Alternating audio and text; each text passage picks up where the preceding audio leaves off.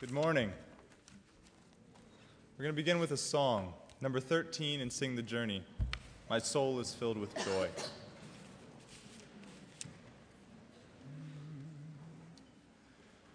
Hmm.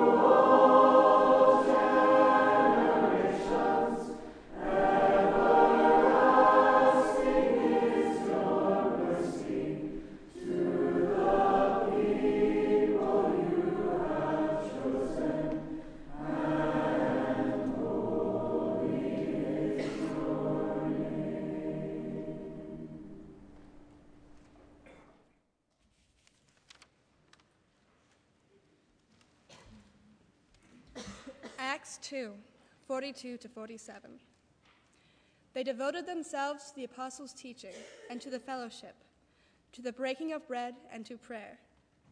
Everyone was filled with awe, and many wonders and miraculous signs were done by the apostles. All the believers were together and had everything in common.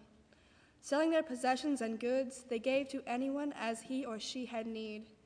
Every day they continued to meet together in the temple courts. They broke bread in their homes and ate together with glad and sincere hearts, praising God and enjoying the favor of all the people. And the Lord added to their number daily those who were being saved.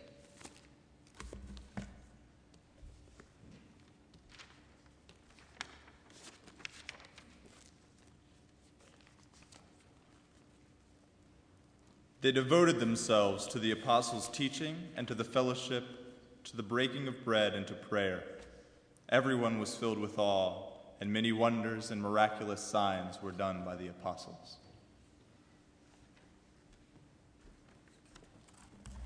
So, this is a chapel where the group of us is going to be just telling you about our experience living together in Elkhart this summer. So, we welcome you all here. Um, the sixth member of our household and community, Ben Lamb, is not here this morning, but we miss him a lot. But he's at school in Pennsylvania. As I entered my first year here at Goshen College, I was invigorated by the new and passionate people I was learning to know. I was inspired and affirmed as I came upon individuals who shared many of my questions and many of my visions for the world. I'd come to Goshen with a keen interest in intentional community which I held in tension with a disillusionment with church and a critical evaluation of a lot of my Christian upbringing. Similar sentiments were being explored by a number of my peers. That first fall break, a random dozen or so of us ended up planning a trip to a Bruderhof community in Farmington, Pennsylvania. The Bruderhof, who have Anabaptist roots, have several communities in which families live and work together in a rural setting, sharing possessions and life in common. Although our visit was short, our encounters impacted us in profound ways. We experienced relationships in which honesty and validation are essential, in which each individual is loved and needed, and in which a commitment to joyful discipleship is woven through every aspect of life. Upon our return, we recognized within ourselves a yearning for more of the intimate community we had tasted at the Bruderhof. College life and commitments posed frustrating limits, but we began to pull together pieces of the lifestyle which had touched our heartstrings in provocative and challenging ways. The group began meeting twice a week, once for a meal and once for a time of more personal sharing, spiritual exploration, questioning time, a very informal house church esque setting. Our vision for this group was multifaceted, as we hoped to create a safe space in which authentic and supportive relationships of accountability could flourish as well as allow for further discussion and exploration of different forms and ideas of intentional community and its relevancy and possibility for our own lives. Later in the semester, a number of us visited Jubilee Partners in Georgia, where some of you have also visited, another intentional community where we experienced afresh the cultivation of vibrant community.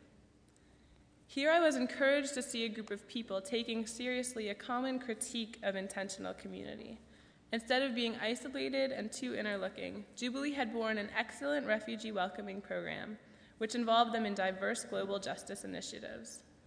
They were active in addressing racism in practical ways in their local Southeast Georgia community. Ultimately, I felt again the same rejuvenating yearning I had experienced at the Bruderhof several months earlier. Throughout these visits and our group's experiences together that year, I was beginning to see possibilities for community in hopeful ways and perhaps even new relevancy for church as it might be transformed to be part of this vision for intentional community. This led me into further involvement with other young adults, trying to gain a voice in the Mennonite church, trying to articulate that we were still invested in our Anabaptist communities and that we wanted to be engaged as we explored these new models for church. These conversations grew here on campus and with other campuses as we gathered at various conferences and retreats and eventually resulted in a number of us facilitating a conversation at Mennonite Church USA's convention in Charlotte of July 2005, in which we explored young adults' visions for the church. This momentum continued to carry these conversations, and for me, this meant an ongoing conversation with various peers about how intentional community might be incorporated into our practices of church community. This remained central to my own vision and integral if church was going to maintain integrity and remain, in, and remain relevant for me. I met Brian, who you'll meet in a minute, and some other members of Fellowship of Hope, who themselves had lived as an intentional community for several years and who are now a Mennonite congregation in Elkhart, there in Charlotte. And it was there that we first began dreaming up the plan that eventually became our summer together as New Hope Fellowship, experimenting with intentional community on the south side of Elkhart amidst the members of Fellowship of Hope.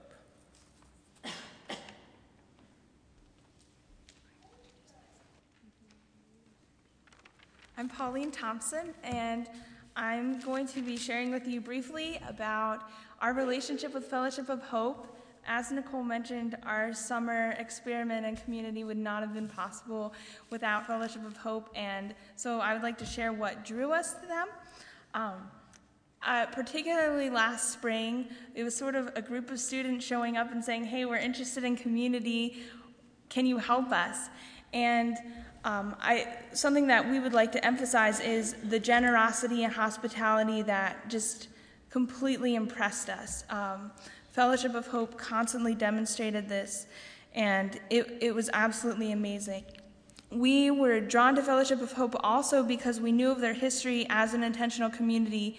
Um, their community began in 1970, and we, because of their rich history, we wanted to take advantage of the opportunity to learn from them. Um, so once we start, once we expressed interest in community, we started meeting with people from the church uh, weekly, biweekly, and we just started exploring opportunities, um, just brainstorming ideas, gardening, getting jobs in the community, and our goals and purpose. Um, one of the fun stories uh, is connected to the problem of where we were going to live. Uh, we weren't really sure about that, and we were throwing around a bunch of various ideas. We were talking about flipping houses. We talked about um, roofing the church, even though we didn't really know how to do that. Um, and we were just trying to come up with any any way to have a place to stay and do uh, perform this experiment. Um, so one Sunday morning, I was talking to Jeff, who's sitting right there. Some people from Fellowship of Hope are here this morning and just kind of hanging out. And I was like, well, hey, why don't we just live in the church? And it was, I was pretty much joking, but um, I think that something else that was important about Fellowship of Hope was that they actually listened to us and took us seriously. And um, pretty soon, we were in a meeting with the elders, and they were approving this and inviting us to stay in the building. They, they um, just really went out of their way to make us feel welcome, installing a shower. Uh, they, they donated and brought in furniture for us. They gave us food. They tilled and planted a garden with us. And um, I mean, other things like letting us go to their homes to do laundry. Um, I mean, everything that they did was was generous and hospitable, and it was an incredible example. Um, the last thing that I would like to mention is a support group that Melissa will talk about later.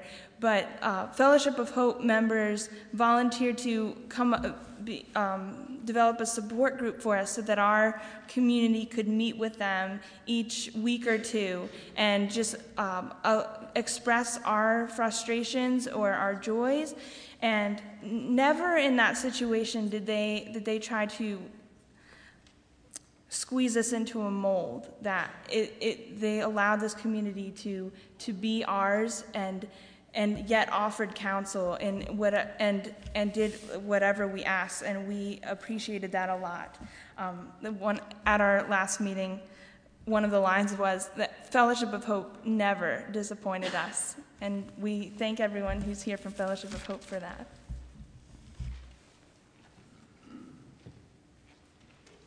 All the believers were together and had everything in common. Selling their possessions and goods, they gave to anyone as he or she had need. Every day they continued to meet together in the temple courts.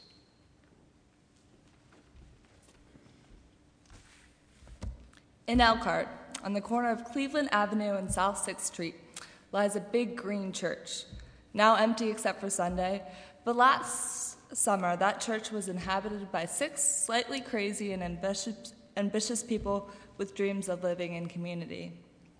The six of us, who danced and cooked in the church's kitchen, who hung up our laundry in the sanctuary, who slept upstairs in Sunday school rooms, who bathed downstairs in, old, in an old man's bathroom, who attempted to do yoga on the stage of the church, who cried and laughed everywhere, were trying to understand how to live intentionally.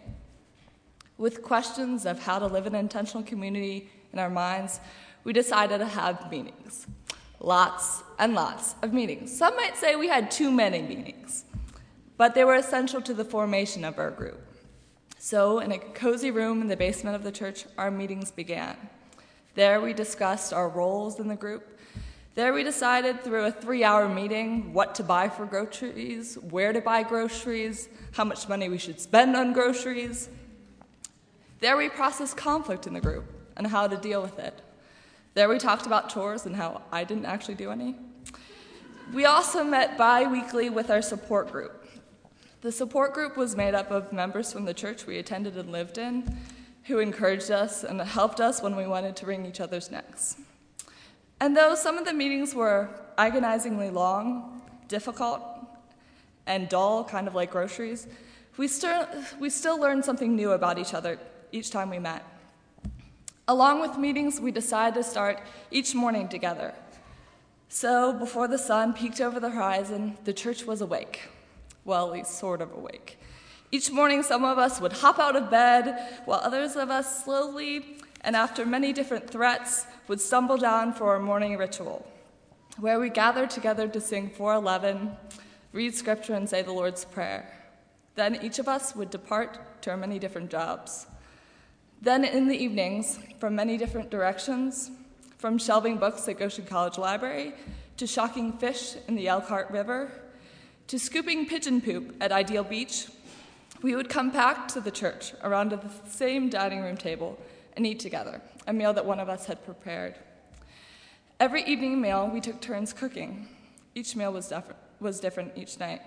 One night we had pad thai from Thailand, another time spanakopita from Greece, and one night we even had ice cream for supper. That was awesome.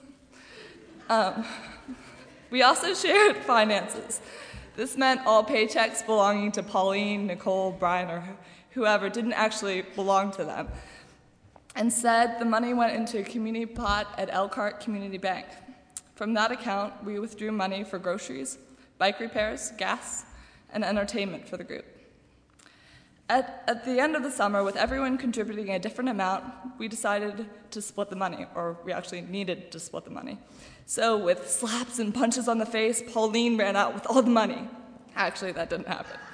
Um, through, through like a meeting that was actually really peaceful, um, we decided to split the money pretty much equally and kind of took the amount we felt we needed. So, as the summer went on, our morning ritual waned. We stopped having lots of meetings, thank goodness. And we always didn't eat together. But we tried. And I think that's the point that we tried to live intentionally.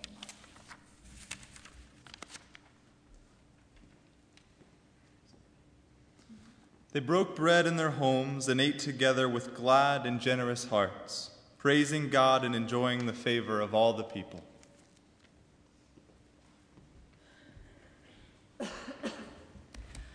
Community is a living experience, an experience which one must approach with open and unguarded willingness to dive deep into the unknown and search around blindly for some treasure that you just know is there.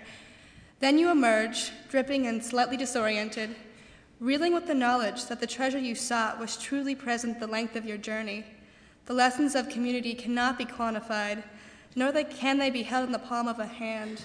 Instead, they reveal themselves in the daily and the mundane. Community building takes an incredible lot of time. In fact, it is a perpetual process, a process of living. We had three months to travel as far as we could this summer, not near enough time to actualize many of our hopes going into community. Essentially, living in a community is the intentional creation of a family group. The only difference being that once in community, one chooses to remain. My greatest frustration with community is that I cannot achieve what I began to understand this summer while in college. College, however community based it promises to be, disables community as I understand it this summer. It's difficult to spend enough time living intimately with others when immersed in work, and urge to spread oneself even thinner. I mourn my current inability to live beautifully and painfully, intentionally, with those around me. In establishing a relational life focus, my ex- community experience has been a blessing and a curse because I find that I expect too much of my time with others. Extending community within its context is important and inevitable. In those summer months, we set out to discover the larger community around our churchstead. We got around on foot or on bike a fair amount this summer, and when we did, we would experience the porch phenomenon. Orly neighborhood, where we were located, was what some social, social scientists might call a porch neighborhood. The majority of the houses on the blocks around our house owned good sized front porches that sat directly on the sidewalk, and these porches were well used. Every day, biking home from work, I would wave and shout hello to porchfuls of people. When on foot, it became more important to stop and chat a bit, especially if you were new to the neighborhood, which all of us were. Through these spontaneous and constant encounters, we began to know many of the children on our block and begin relationships with their parents. After this summer, however, most of us have left those friendships, based on proximity and time, back in Orly. We value the time we had with our loud and colorful neighbors and wish we had had more time to further our trust in one another. Entering into community life represents a commitment to personal exploration. Community is a unique and challenging in the sense that one must adapt to live comfortably and honestly with people who interact as family. None of us are as easy to live with as we believe ourselves to be. When put in an intense and emotional situation, we discover that we hate, hate it when people leave food on the kitchen counters. Learning about oneself in the environment of community can be rough. Emotions seep out over supper or in meetings or anywhere. Everyone eventually knows that you're experiencing some outrageously personal truth dug way deep from the darkest pits of personality inspired despair. The wonderful part of this realization is that community that the, the community which inex- inexorably forces those confrontations is ever ready to offer support and understanding for your processing. As our group explored what it meant to live as a community together, we were surrounded by a group of adults who understood the complications and joys of our journey and were invested and interested in our lives. They incorporated, incorporated us into their worship together, fed us at their tables, gave us beds, let us live in their church. They recognized our desire to experience community together as legitimate and helped our summer to evolve. We recognize the crucial role Fellowship of Hope played in our community experience as spiritual mentors and exemplars of generosity and compassion. Through these intergenerational relationships, we were able to widen and diversify our core community group and witness the amazing expansive cap- capabilities of community. From Fellowship of Hope, we learned that once in community, it is a hard place to escape. Thank God.